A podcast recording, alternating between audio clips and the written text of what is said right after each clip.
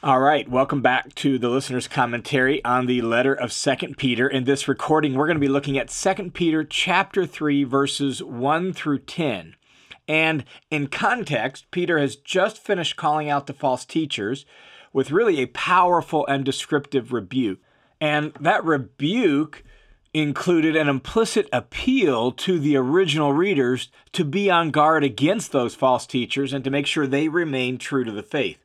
Well, here in chapter 3, Peter restates his purpose and goal for writing to them, and then he takes up another topic that there was some confusion about, likely because the false teachers were twisting things regarding to that topic as well. So let's jump in and look at what Peter has to say. Here's the way chapter 3 begins Beloved, this is now the second letter that I'm writing to you. And notice that, the second letter, and we're not sure exactly if there's more letters than what we have, but presumably the second letter means First Peter is the first letter. And this is that phrase that makes us say it's probably the same audience that Peter was writing to in this letter that he wrote to in First Peter, since he says this is the second letter that he's writing to them. And so likely the same group of churches scattered throughout modern day Turkey. So this is now the second letter I'm writing to you, in which I'm stirring up your sincere mind by way of reminder to remember the words spoken beforehand by the holy prophets and the commandment of the Lord and Savior spoken by your apostles. So Peter restates the purpose in writing. Recall that he had said something very similar to this in chapter 1, verse 12, where he stated his purpose for writing. And stating it there in chapter 1 then led him to assure his readers of the reliability of the words of the apostles, chapter 1, 16 through 18, who were eyewitnesses of Jesus, and of the reliability of the Old Testament prophets, chapter 1, 19 through 21. Well, now he restates that purpose, he says, as a way to stir up their sincere mind by way of reminder. That's his goal. This letter, he sees it as a reminder about the truth that they were taught, a reminder, as he says here, of the words spoken beforehand by the holy prophets presumably in view of chapter 1, meaning the Old Testament prophets that he talked about in chapter 1, 19 through 21, and the words spoken beforehand by the commandment of the Lord and Savior by your apostles. And notice that. Notice how he describes the apostles' teaching. The apostles' teaching is the commandment of the Lord and Savior Jesus Christ. In other words, the apostles don't speak on their own authority. They speak on Jesus' authority. And that's at the heart of what it means to be an apostle. The word apostle means a representative, an ambassador. It was not just like in some generic sense. I mean, it could be, but typically it meant like an official representative of somebody. And in the case of the apostles of Jesus, they are the official ambassadors or representatives of King Jesus. And so when they act and when they speak as his apostles, they are doing so under his authority. And so their teaching is the commandment of the Lord and Savior Jesus Christ. Now, in chapter 1, those words about reminding them and about the reliability of Peter and the other apostles' eyewitness testimony about the reliability of the Old Testament prophets, those things were the last things Peter had said before jumping into the warning about and rebuke of the false teachers in chapter 2. So now, coming out of that warning and rebuke, Peter then restates the purpose and the goal of the letter to really establish them in the truth that they had been taught. After restating that goal here in verses 1 and 2, Peter is going to turn his attention to another topic that was seemingly something else the false teachers twisted.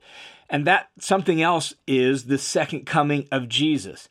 And the issue is that they denied that Jesus would come. They denied that there would be a day of judgment, that everything was just going to keep going as it currently is. That's the topic Peter now takes up here in verse 3. So he says, Know this first of all that in the last days mockers will come with their mocking, following after their own lusts. And so Peter says that in the last days, they're going to be mockers, they're going to be scoffers, they're going to come and they're going to be driven by their own lusts or their own desires. And that's what's really going to drive them. And notice he says that's going to happen in the last days. Well, that phrase, last days, could be confusing to us. We could think that means like the very final few days, the last months or weeks or maybe even years right before Jesus returns. But that phrase, last days, actually is bigger and broader than that. It refers to Peter's own day. He's really giving them a warning about their day, their time period, something he wants them to know for their time. And what he wants them to know is that in the last days, mockers will come. Peter's own day is the last days. In fact, in Acts chapter 2, Peter himself quoted the Old Testament prophet Joel, Joel chapter 2, about the last days. And Peter said there in Acts 2 that it was being fulfilled on that day, which was 30 years ago from when he writes this letter. And Hebrews chapter 1 refers to these last days in which God has sent and spoken to us by his Son. In other words, the last days began on Pentecost and they continue right up until Jesus returns. We're living in the last days right now, from Pentecost till Jesus' return of the last days. And the reason they could use that phrase that way is because think in terms of more like stages. This is like the last stage before the eternal state, the last stage before the renewal of all things. That's where we're at. And so, in the last days, in this time period we're living in, mockers are going to come with their mocking, following after their own desires, their own lusts. And here in verse 4, Peter's going to say, here's what the mockers are saying. What are they saying? Well, they're saying, where is the promise of his coming? For ever since the fathers fell asleep, all things continue just as they were from the beginning of creation. So they're doubting and challenging the promise of the coming of the Lord, of the final uh, restoration of all things, and the judgment that goes along with it. Notice some of the specifics there. Where is the promise of his coming? For ever since the fathers, well, the fathers means the patriarchs in the Old Testament. So ever since the patriarchs fell asleep, everything continues just as they were from the beginning of creation. In other words, everything just has gone along smoothly since God first created the world. Jesus hasn't come yet, so you might as well, you know, just give up expecting him to come too, right? Like their claim is that the world has just continued since along since the beginning and it's just going to keep on doing the same thing. So don't think there's going to be a final climactic day. Peter's rebuttal is this uh, You guys have forgotten some facts. And look what he says in verse 5 and 6. He says, For when they maintain this, when they say that the world has just gone along smoothly since the beginning, it escapes their notice that by the word of God the heavens existed long ago, and the earth was formed out of water and by water, through which the world at that time was destroyed, being flooded with water what Peter is saying is they've they've missed some facts, and when he says it escapes their notice, that phrase at the beginning there is has more the sense of they're willingly ignoring.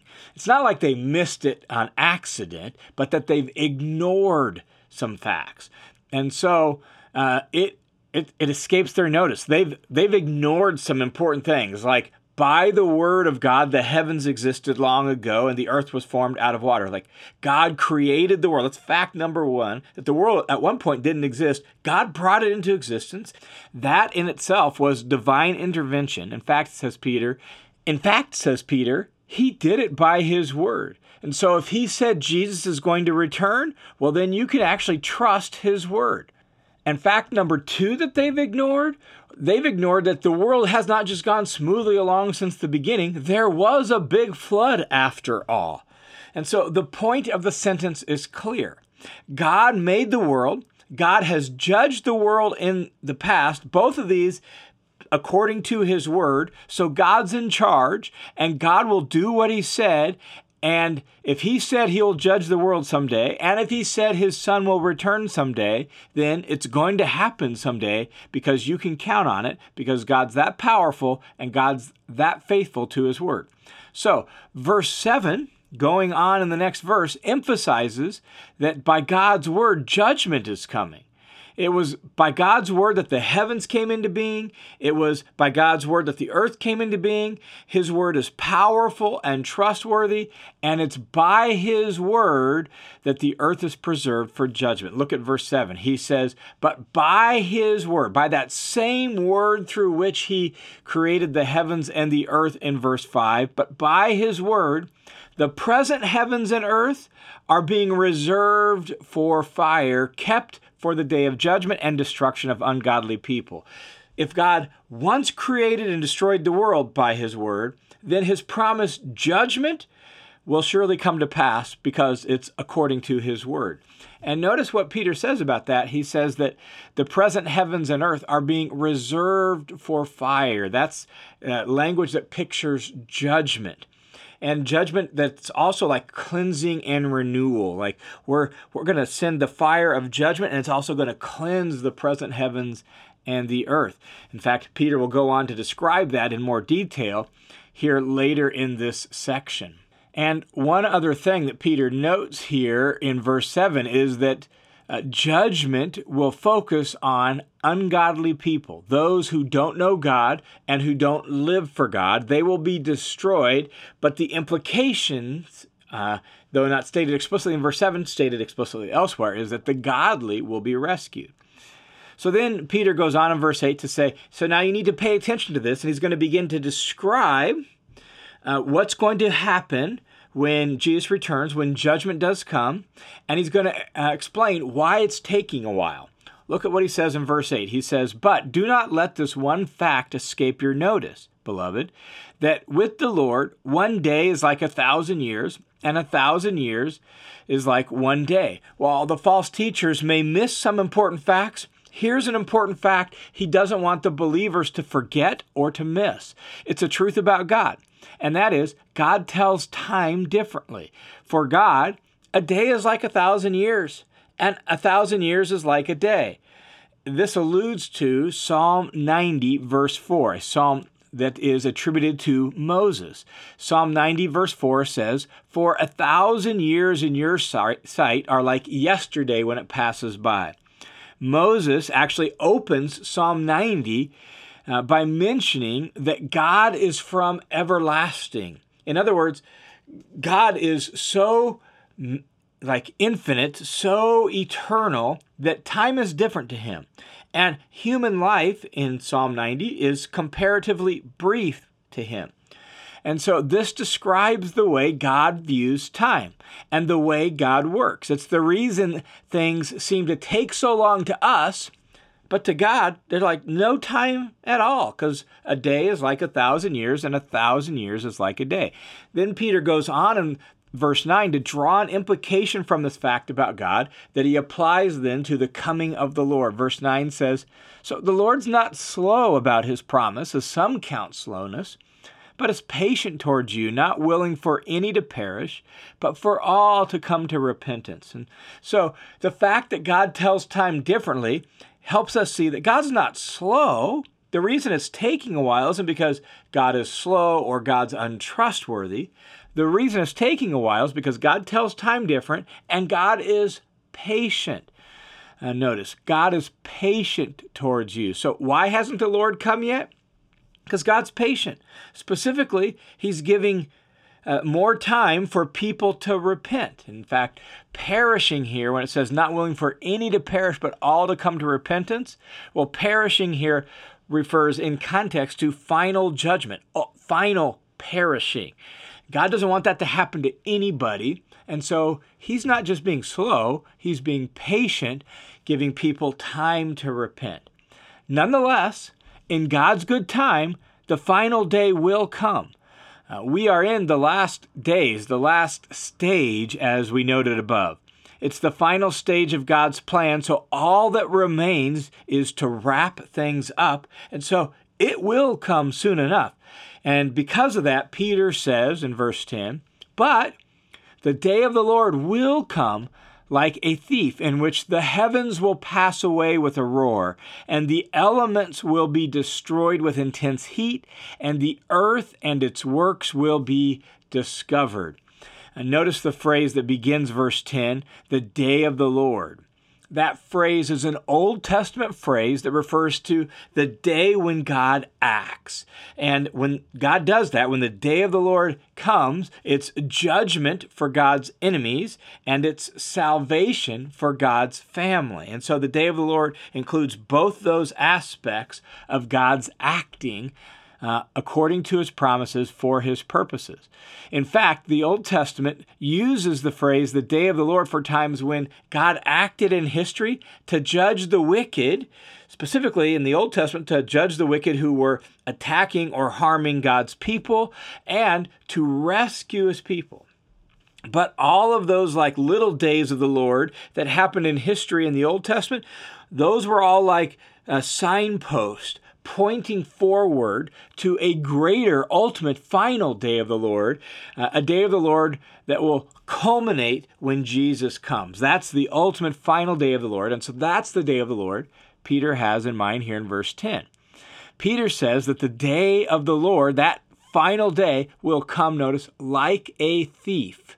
Jesus used the same imagery to emphasize the idea of suddenness and surprise. You can see, for example, Matthew 24, verses 42 through 44, where Jesus uses that. And the point is that thieves don't announce they're coming. I will be there at uh, 11:25 p.m. on this date. Thieves don't operate that day.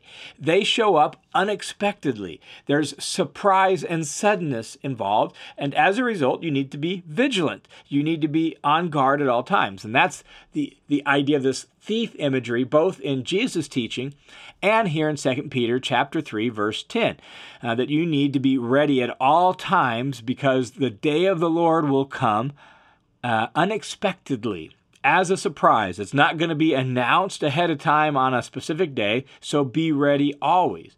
And notice what Peter says will happen on that day. He lists off some things. The heavens will pass away with a roar. By the heavens here, Peter means the sky and the place where the stars are.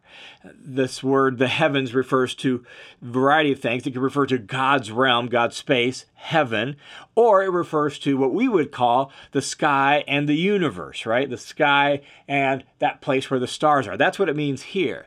And since Peter mentioned this judgment involving fire, we, we could imagine the maybe that roar as a rushing sound of fire, perhaps and he says that they will pass away or they will disappear.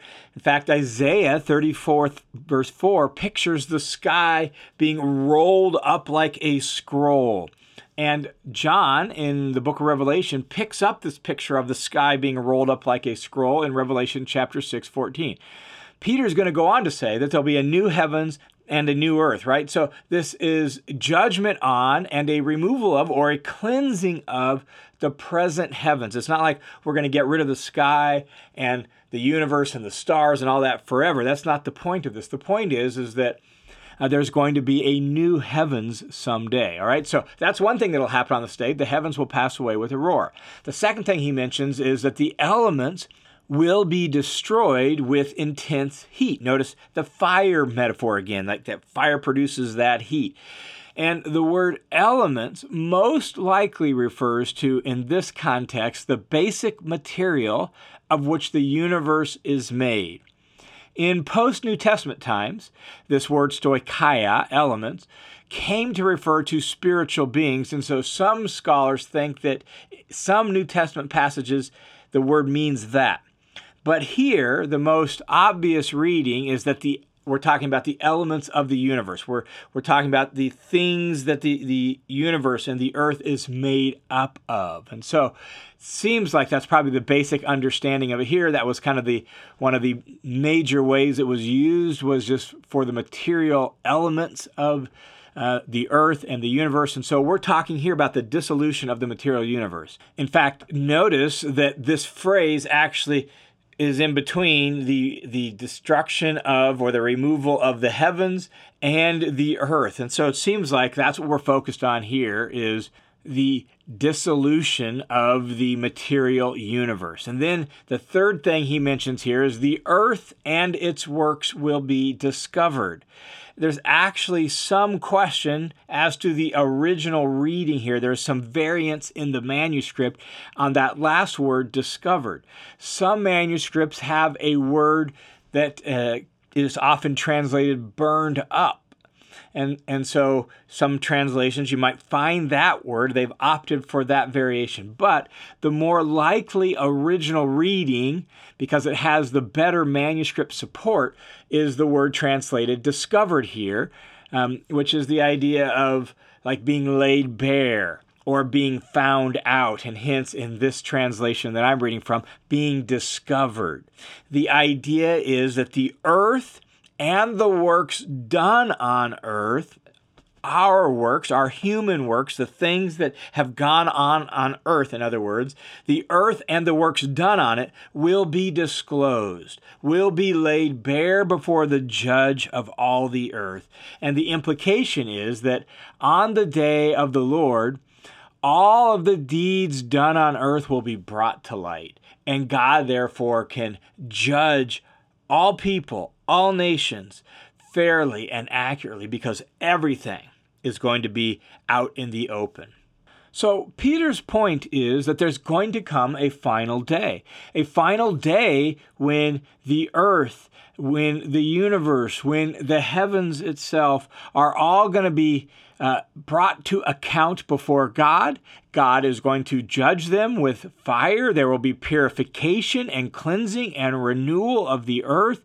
The earth will be judged. The people and their works will be held accountable for their action. And God's going to take care of all of that. That's Peter's point here in this section. And so before we leave it, let me just offer this reflection. And, and that's this that there is going to be a day of the Lord. Jesus and his judgment is coming. Uh, if they thought it was taking forever back in Peter's day, well, how much more in ours, right? It's been uh, 2,000 years since Peter wrote these words. And so that means we who are faithful followers of Jesus, we have to soak in Peter's reminder. We have to absorb it into our consciousness. Uh, God's word brought the world into existence. God's word brought about the judgment of the flood during the days of Noah. And God's word has promised a final day of accountability and reckoning. And God's word is powerful, and God's word is certain and trustworthy, and that means it will come to pass. It will happen like the sudden shock of a thief breaking in in the middle of the night. And so we who follow Jesus, we need to be ready and on our guard and faithfully serving Jesus, knowing, knowing that there will come the ultimate and final day of the Lord. Hey, it's John. Before we leave this recording, I wanted to say a special thank you to all of you who support the listener's commentary and the Bible in Life and my entire online ministry. This ministry and the listener's commentary in particular is a crowd-funded Bible teaching effort, and it's made possible by faithful friends and partners who donate so generously. So thanks a ton for that. And let me just say a special thing uh, about this month. This is the month of April 2022 when I am recording this. And if you sign up for um, a monthly recurring donation to this ministry in the in this month of April 2022, uh, I will give you free access to the listener's commentary study hub. So if you want more than the audio, if you want uh, charts and articles and background and word studies and all sorts of stuff to help you really dig in and, and learn and live the Bible there inside the study hub, set up a monthly recurring donation. I will send you a thank you note with a link where you can sign up for the study hub for free.